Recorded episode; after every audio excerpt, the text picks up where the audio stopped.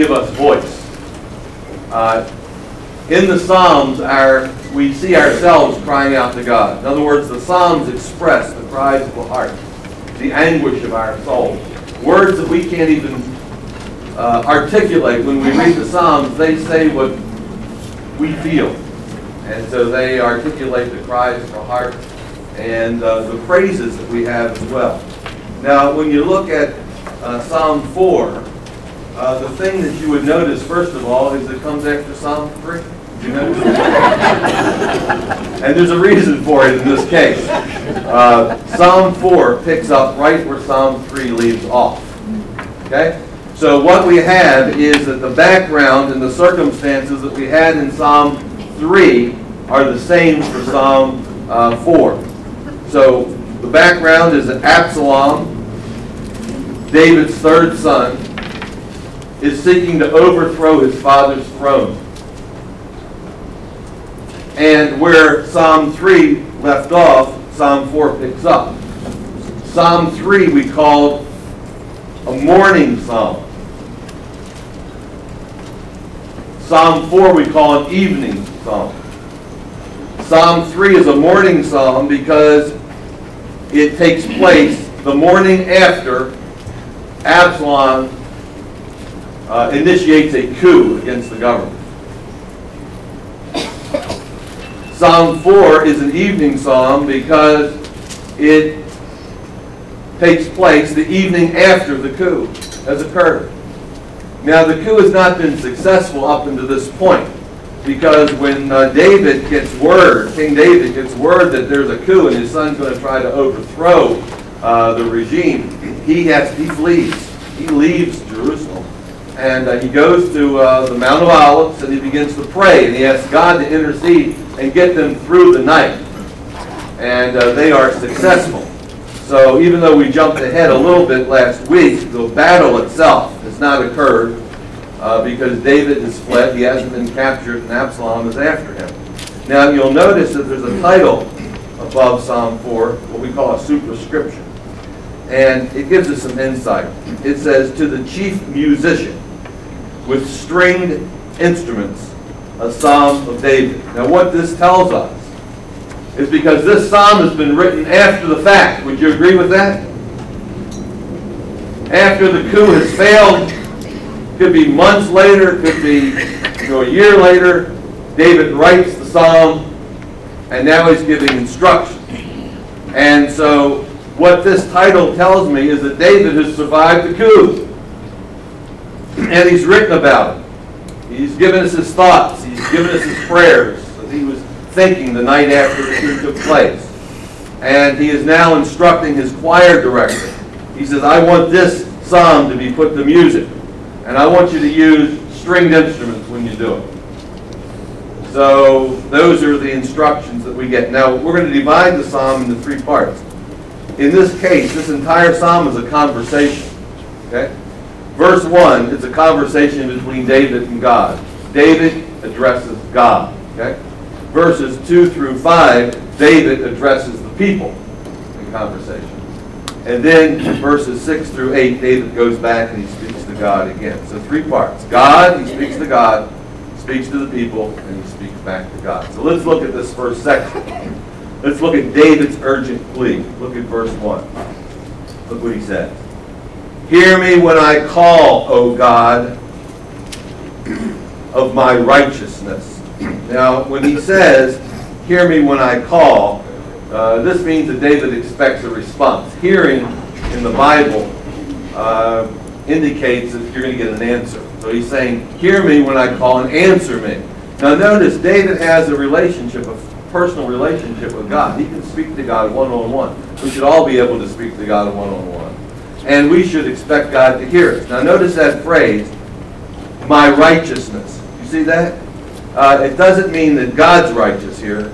It means, uh, speaks of, God, of David's righteous cause. Hear me, o, uh, when I call, O God, of my righteous cause, my just cause. Uh, I'm in your will, God. I've uh, tried to do what you wanted me to do, and therefore I hope that you will answer it. Has that same uh, connotation that uh, uh, we have in the Star Spangled Banner when Francis Scott Key uh, wrote, uh, Then conquer we must, uh, for our cause it is what? Just. See, uh, and this be our motto. What? In God do we trust. So we, we're in God's will. Uh, this is what Scott Key was saying. We're in God's will, and therefore, Lord, we can trust you to work out uh, the details, the outcome of this scenario. Well, this is what's happening with David. Uh, his third son's trying to overtake the government. David has a just cause. He has not offended God. He's trying to do what God wants, and he asks God to answer and uh, his prayer. Now look what else he says there. This is the basis for that prayer in verse 1. You have relieved me. Now notice that's past tense. Do you see that? You have relieved me in my distress.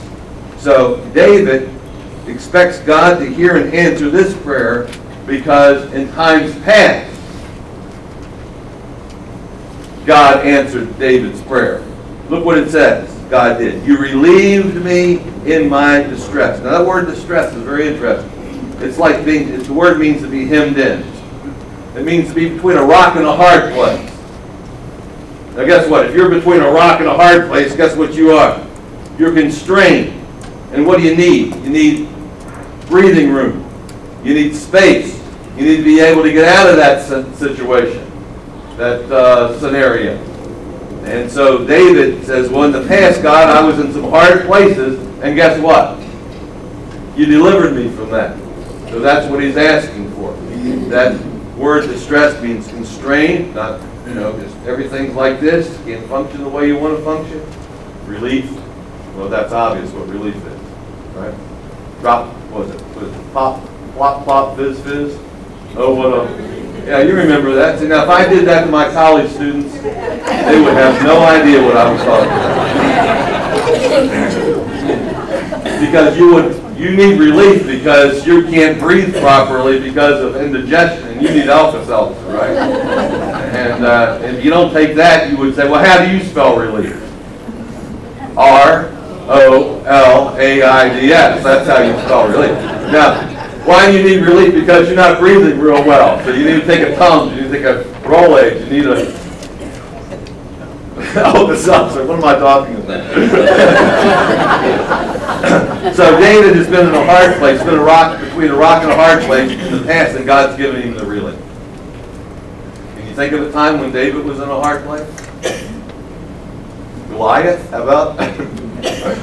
Uh, can you think of the time when he was uh, facing King Saul, who wanted to kill him? And each time God delivered David. Now, based on God's past deliverance, David feels he can come to God now and ask God to answer, and he expects an answer. God's not going to intervene and answer uh, your prayers six times and then on the seventh abandon you. And sometimes that's what we think. Now remember, he thinks his cause is just. You need to be in God's will if you expect an answer. And David does expect an answer. So then we'll look what he says at the end of verse 1. Have mercy on me and hear my prayer. So, two things. Number one, have mercy. And number two, hear my prayer, answer my prayer. So, uh, it's not enough just to pour your heart out to the Lord. Uh, you need to expect Him to come to your aid, and uh, when no one else will. And here's the amazing thing uh, when no one else is listening to David, his people aren't even listening to him. His people are abandoning him. He expects God to stand with him, he expects God to hear his prayer. Okay, so that's David's conversation with God. Now let's look at the part, part two his conversation to the people. Look what he says in verse 2. He has two questions here. Question number one How long, O sons of men, will you turn my glory to shame. How long, O sons of men, will you turn my glory to shame? Now, when I've read the commentaries, this is very interesting. And I'm going to get into just a little detail, but I think it's, it's one that's worth mentioning. Some commentators saying, well, uh, who's asking the questions? And most say, well, David's asking the questions. Some commentators say it's God who's asking these questions. God, David has prayed now. God has looked down upon the people and he says, well, how long, look at this, how long will you turn my glory to shame? How long will you uh, uh, speak against my reputation, in a sense? So you need to realize that there's two possibilities. It could be God speaking to the people, or it could be David speaking to the people. I'm going to go with David, okay? Now, when we say David's the speaker, who's he speaking to? Is he speaking to his enemies, or is he speaking to his supporters? Now, see, this is why this is very vague. Very difficult to determine this, okay? Uh, maybe it's vague for a reason, I don't know. But uh, it's either his supporters who are about to abandon him, they're looking around and say, boy, all the numbers are for Absalom. I don't know whether we can trust David or not. And guess what? His own supporters are turning, are turning against his reputation. They trusted him in the past, and he's taken care of them in the past. So it could be that, or he could be talking about his his enemies, Absalom, who has uh, been faithless. And uh, anyway, either way, David's losing support. That's the important thing. So here it is. How long, O sons of men, will you turn my glory to shame? Will you tarnish my name? Okay? And then he says, question two, how long will you love worthlessness? Uh, if this is his enemies, these are his enemies that are saying, oh boy, if we could just take over. We just need to get in there and take over this government. But David calls it worthlessness. It's worthless because it's not going to happen. Uh, they are, they're putting all their efforts in this cause to overthrow the government, and guess what? It's all going to come to naught. How long are they going to do this? The pastor's talking about Ecclesiastes. How long would Solomon try to find meaning and pleasure in wine and women? I mean, it wasn't been satisfied. Why does he keep doing it? How long is it going to take for him to realize, hey, this is all emptiness? That's what David's saying. These people are trying to overthrow the government. David knows that God says it's not going to happen. Why are they putting their efforts in him? Why are you ch- chasing a rainbow? You think there's a pot of gold at the end of that rainbow? Can you ever find the end of the rainbow? Can you ever step to the end of the rainbow and find that gold? How long will you chase that? There are people chasing all kinds of things, and they're just wasting their time. And so David says that. Now, if David's talking to his enemies, guess what? He didn't come up to him and said, "Hey, uh, how long are you going to be fighting me?" He wasn't because guess what? He wasn't where his enemies were. Would you agree with that? So where is he saying these questions saying to his enemies? Huh? I mean, they're not there. They're not hearing him, are they? You think he said, "All of my enemies, how long are you going to do this?" No. If he's talking to his enemies, guess what? He's just thinking it. Say your kid does something good. Well, how long are you going to be in a state of rebellion? They're not even in the room, but you're talking to them. You know? uh, so I don't know if he's talking to if he's talking to his enemies, they're not there. So he's he's talking to someone who's not there. He's thinking these things out loud, maybe.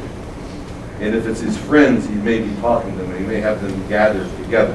But anyway, that's what he's asking. How long? How long?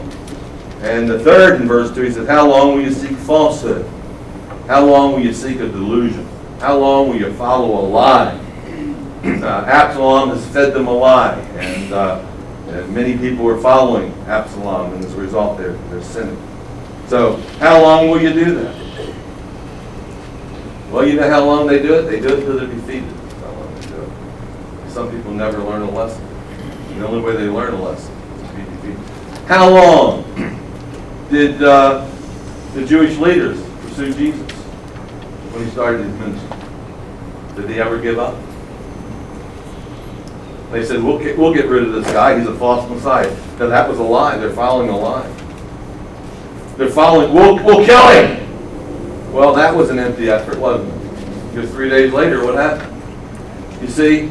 But they did it anyway. So, this audience here uh, is doing three things. They're tarnishing his reputation, they are pursuing an empty cause, and they are following a lie. Now look at verse 3. Now, those are three questions that they need to answer. Look what he says in verse 3. But no. Look at that. But no. Now, here's a contrast. While you think on those three questions, you need to know something. While you're thinking on those three questions, there are certain facts you need to know and you need to consider. Okay, now here it is. But know that the Lord has set apart for himself he who is godly. That's King David. You need to realize this in your pursuit against me and the government. How long are you going to do it? How long are you going to pursue this worthless cause? How long will you follow the line? As you consider that, you need to know something. Before you answer those three questions, you need to know something. God has set apart whom? For himself, him who is godly. In this case, it's pointing to King David. King David is God has set apart King David. When did he do it? When he anointed him. He anointed King David. David's a man after his own heart, and God has set and protected, set David apart, and uh, sanctified David, and God's going to protect David. See, that's what we do. We set apart. See, set apart's the phrase. God is set apart for himself, him who is godly. God sets apart those people who are precious to him. That's what you do. When do you set things apart? When do you remove things from over here and put them over here? When do you separate certain things from that which is common? Well, you separate things that are precious to you. You don't have your silverware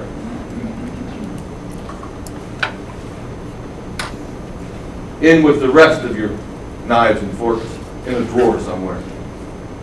Why? Well, I've set those apart. Why? Well, because that's, that's sterling silver.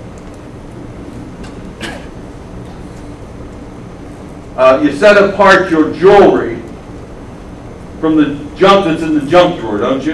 You don't say, hey, everybody has a junk drawer, don't they? I guess everybody has a junk drawer. You don't say, hey, go get my diamond earrings. Well, where are they? Oh, they're in the junk drawer. no, you set those apart. Why do you set those apart? Because they are special. God has set godly David apart for himself. See, for himself. For himself. And look at the end of verse 3. The Lord will appear when I call to him. How about that? See, that's why every that's why you might as well just give up this worthless pursuit because I've got God here. Uh, God has set me apart. I am His king. I am His earthly representative. You are fighting a worthless cause. You are going to be defeated in this battle. How long are you going to continue to do this? See, so David knows at the end of verse 3 that God will hear. Notice at the beginning of verse 1 he says, Hear me. But notice what he says at the end of verse 3 God will hear me. He knows he's going to get God's answer. And so when no one else will listen to David, even his own people, they're abandoning him, guess who is listening to David? God is listening to David. Now that's what we should know. See? But know, verse 3. That's what we should know. Now look at verse 4. Here's what we should do. Verse 3, what we should know. Verse 4, what we should do. Here it is. Be angry and do not sin. Have you ever heard that verse before, read that verse before? That's found over in Ephesians chapter 4 and verse 26. The Apostle Paul quotes this for a reason. A better translation is tremble and sin not. Now, if he's speaking to his enemies, guess what he's saying? God's going to hear me. But here's what you better do. You better shake in your boots. You better tremble. Don't go down this path. You'll be sinning. See, that's what he's saying. And once you understand that, it makes sense. And we don't see much trembling anymore, do we? Even amongst Christians. We don't see much fear anymore, even amongst Christians. Tremble and sin not. We want to reverse that, we want to say, sin and tremble not. And that's what Absalom was doing. Absalom was sinning, but he was not trembling. And David says, hey, you need to tremble. The uh, Greek translation of the Old Testament. You know, our Hebrew Bible was not only translated into English, at one time it was translated into Greek. It's called the Septuagint. And that verse, verse 4, in the Greek, doesn't read, be angry and sin not. It doesn't even read, tremble and sin not. It reads, stand in awe. In all of who? Well, in all of God, sin not. So, if these are David's friends that he's talking to, and they're going to abandon him, he's saying, hey, better not do that. You'll be sinning if you abandon me. God's on my side, you ought to tremble. If he's speaking to his enemies, he's saying, hey, you need to tremble. You need to tremble. Because God is on my side. So anyway, now look what else we're to do.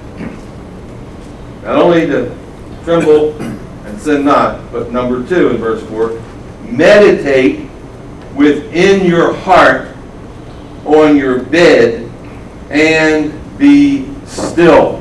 Look at that. Meditate within your heart. Where? On your bed. And keep your mouth shut. Look, be still. Now, why is he telling them to do this? Because he's asked them to answer three questions. How long are you going to keep pursuing this thing? See? How long are you going to tarnish my reputation? How long are you going to follow the lie? How long?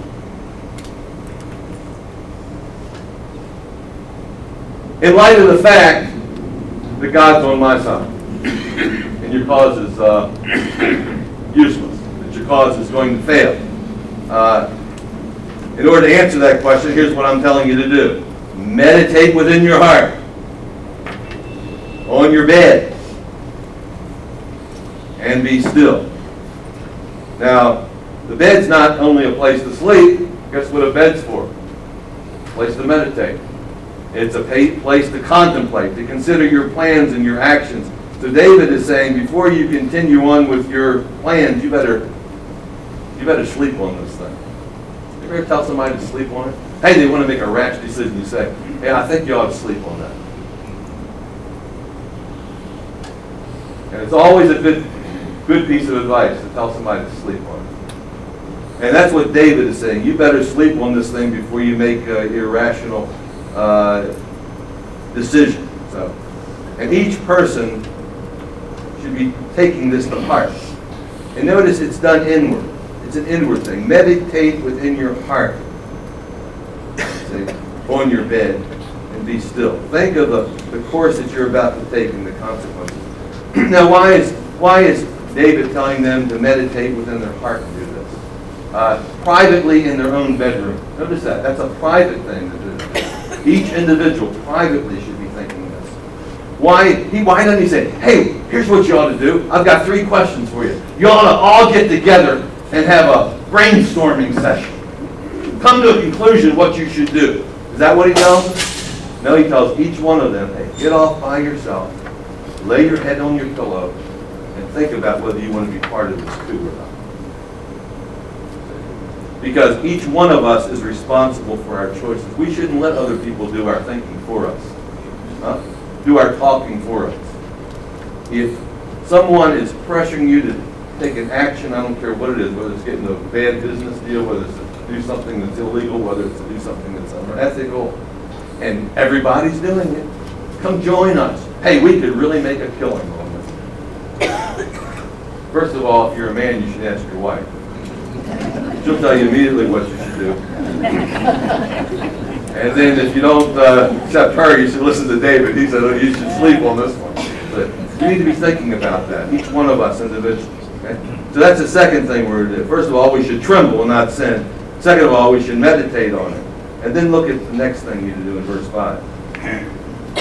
Offer the sacrifices of righteousness. So you should make a sacrifice of righteousness. And put your trust in the Lord. Now, it's very interesting. He's talking to Jewish people. You can make a sacrifice that's not a righteous sacrifice. Did you know that? Notice he says, make a sacrifice of righteousness and put your trust in the Lord. You can make a sacrifice for the wrong reasons. Now, Cain offered a sacrifice along with Abel. Now, I want you to get your theology out of here for a second. Just stick with Scripture. Cain offered a sacrifice. Do you know why Genesis says that his sacrifice was rejected? Because it wasn't offered in faith.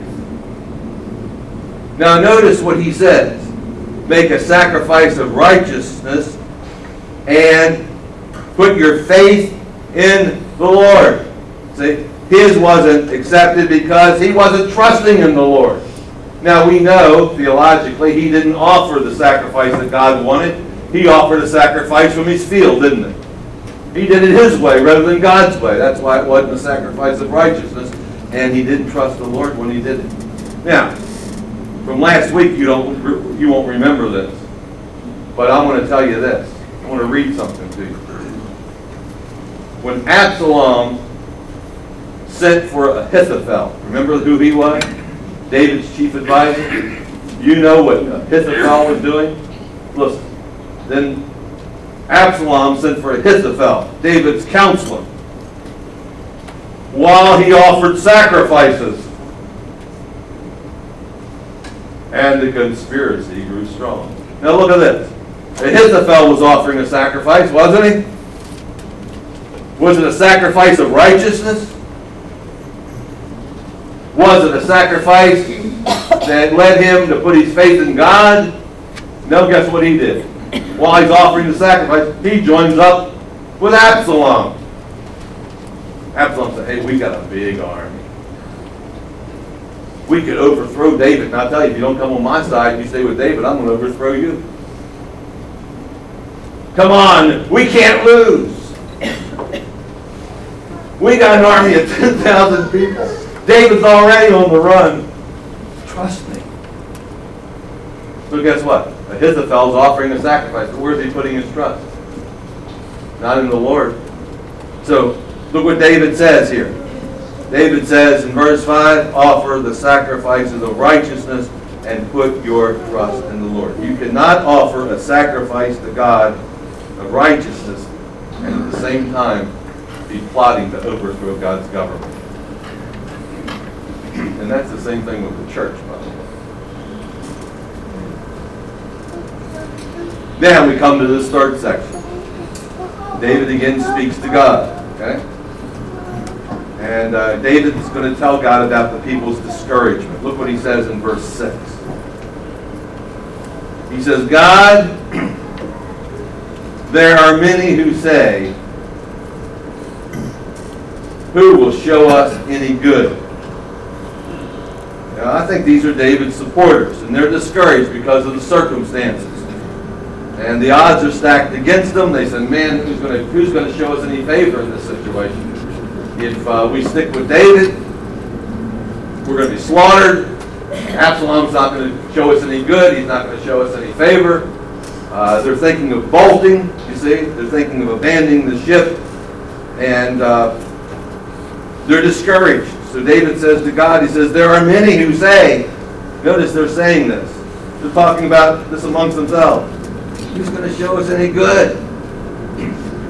Now, Where should they be looking? They're looking, they're looking out here for the solution to their problem. Hey, we're being invited, we're being invaded. Uh, what's going to be the outcome of all this? Who's going to who's going to help us with this situation? Uh, maybe they're looking to their allies, you know, neighboring countries. Maybe if we could just get 10,000 people from over here, from the Hittites, or from over here, maybe we could join up with them and we could win this thing. But notice they're looking in the wrong places. Or if we just get more weapons, or it doesn't see, but they're looking in the wrong places, and as a result, they're discouraged. Okay, because they're looking through the eyes of the flesh.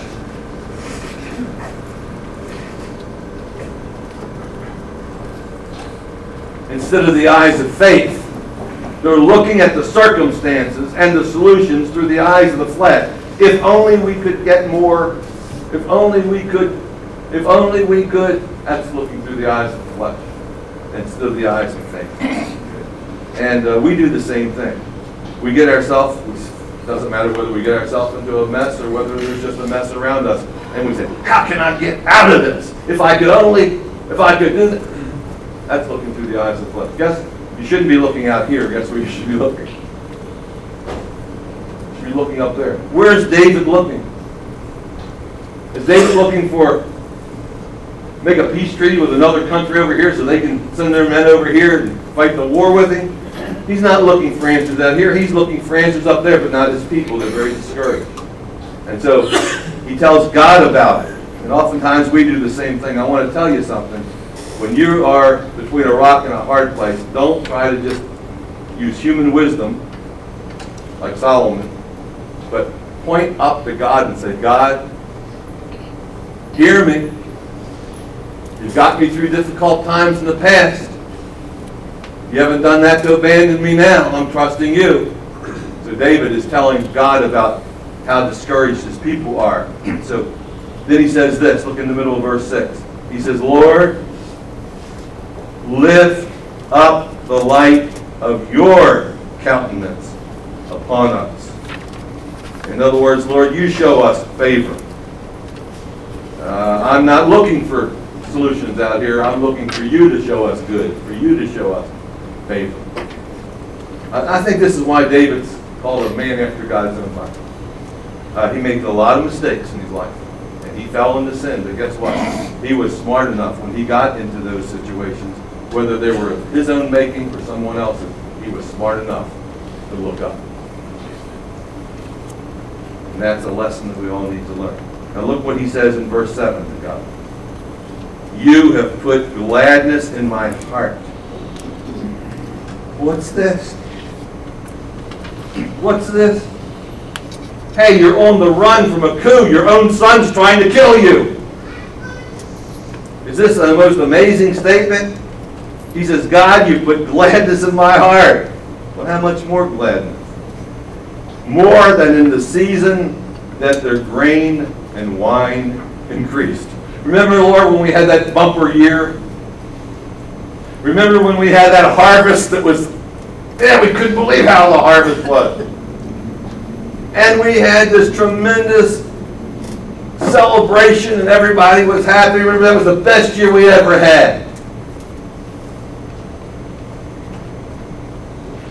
You put more gladness in my heart than when we had that bumper year. And yet, he's facing the worst possible circumstances. Okay? To go. Now that's an amazing statement to me. How David can say that God has given him this joy and this gladness more than the joy that the whole nation had when the bumper crop came in. And this shows us something that for people of faith, joy can coexist with hardship. Uh, when we face hardship, that doesn't mean we don't have gladness and we don't have joy. I'll tell you when we don't have gladness and joy, it's when we get our eyes off of God and we start getting our eyes on the surface. Because God, for God to work out the situation is, is minor. But we just can't. An amazing thing. Now look at the result. Look what David says to God. Well, here's what I'm gonna do. Now, this is how I'm gonna read. Hey, here's what I'm gonna do. I'll both lie down in peace, and I'm gonna go to sleep. uh, this evening psalm, he says, guess what, God? He said, I've talked to you. I've put the situation in your hands. Well, guess what? uh, looks like it's bedtime. I, I think I'm gonna lie down in peace. Wait, there's a war waging, raging here. I'm going to lie down in peace, not going to get concerned about this, and I'm going to sleep like a baby. It's an amazing thing, isn't it? And uh, when he talks about peace there, peace and safety are uh, go together. So when he says, I'm going to lie down in peace, he says, I'm going to lie down and I'm going to sleep. I'm not going to worry about this situation. I'm going to trust you to take care of it and get me through this second night. Through the second night of the coup. Now, very interestingly, verse 7 talks about food, doesn't it? See? Grain and wine. You see that? Food. In verse 8, he deals with his foes. These foes. Now, you can't do anything about either one of them. You can plant your crops, but you, that doesn't guarantee that you're going to have a harvest. Isn't that right? Uh, guess who you have to trust to bring in the harvest? God. Because if he decides to withhold the rain, you're in trouble. And guess what? You can't do anything about your foes. They have 10,000 men, you got a 1,000. What can you do? So guess what? You trust. And you put your head on the pillow and go to sleep. So he says, I will lie down in peace and I will sleep. Why are you going to do that, David? Here it is. For you alone, O Lord, make me dwell safe. I'm putting my total trust in you. Therefore, I'm going to put my head down on my pillow tonight and I'm trusting you to get me through it. Sounds sort of like the children's prayer? Now I lay me down to sleep. I pray the Lord, my soul to keep. And if I should die before I wake, I pray the Lord my soul to take. But guess what, Lord? I can't do anything. I need a night's sleep. So he just lies down and he, and he goes to sleep. Remember the uh, old television show, The Waltons? It's a great, it was a great show. Everybody loved it. But you know, every episode ended the same way. The camera pulled back. It's night, and you see the Walton home, and you usually see a couple lights on in the windows, two different windows, or three different windows. And the first window, Mary Ellen says, "Good night, Grandma," and Grandma says, "Good night," and the light goes off. And the next window, next scene is Mary Ellen says, "Good night, Mommy and Daddy." And They say, "Good night." The light goes off. Good night, John boy. and finally, the last light goes on. Okay? Now, each time they say good night. You ever wonder why we say good night? You ever wonder why we ever, that term ever came into being, where we say each other good night? The only thing that can make it good, in fact, that word good, the English word good, you know where it comes from, don't you? It comes from God. And the only reason a night is good, that makes it good, is because we know that God's in charge and He's going to protect us. You can't protect your house at night. You can have six guns in the house, you can have a fire alarm, you can have a dog, and your husband, husband can be a doctor and you can have a heart attack and die in bed right next to you. You can't protect yourself. It's only a good night when you put your head on the pillow and you say, Lord, I'm going to sleep. Now I lay me down to sleep. I pray my pray to you that my soul you'll keep. And you trust God for the night. Hey, Psalm 4 is God's sleeping pill. I'll give you a sleeping pill. Mm-hmm. I'm going to write you a prescription today. Psalm 4. we should never, ever, ever sit up at night in fear because we know that God rules both day and night. So there's nothing to fear for those who are trusting in the Lord. Those who are righteous, those who are in God's will, clear conscience, you can put your head down at night on your pillow and trust God to see you through. You say, well, you don't know my circumstances. Well, the worst. His own son trying to kill him, and Harvey having him on the road. David can do it, so can we. If Jesus could do it, so can we. God will take care of us the way he took care of him. Amen? Father, we thank you for this psalm, this evening psalm. May we read these psalms in the weeks ahead, may we occasionally read Psalm 3, a morning psalm, and be able to thank you for the night before and how you've taken care of us and protected us. And then, Lord, may we read this evening psalm and look toward the, the next hours when we lay our head down and trust you for that night as well. May we realize that you've taken care of us in the past and you haven't done that to abandon us in the future.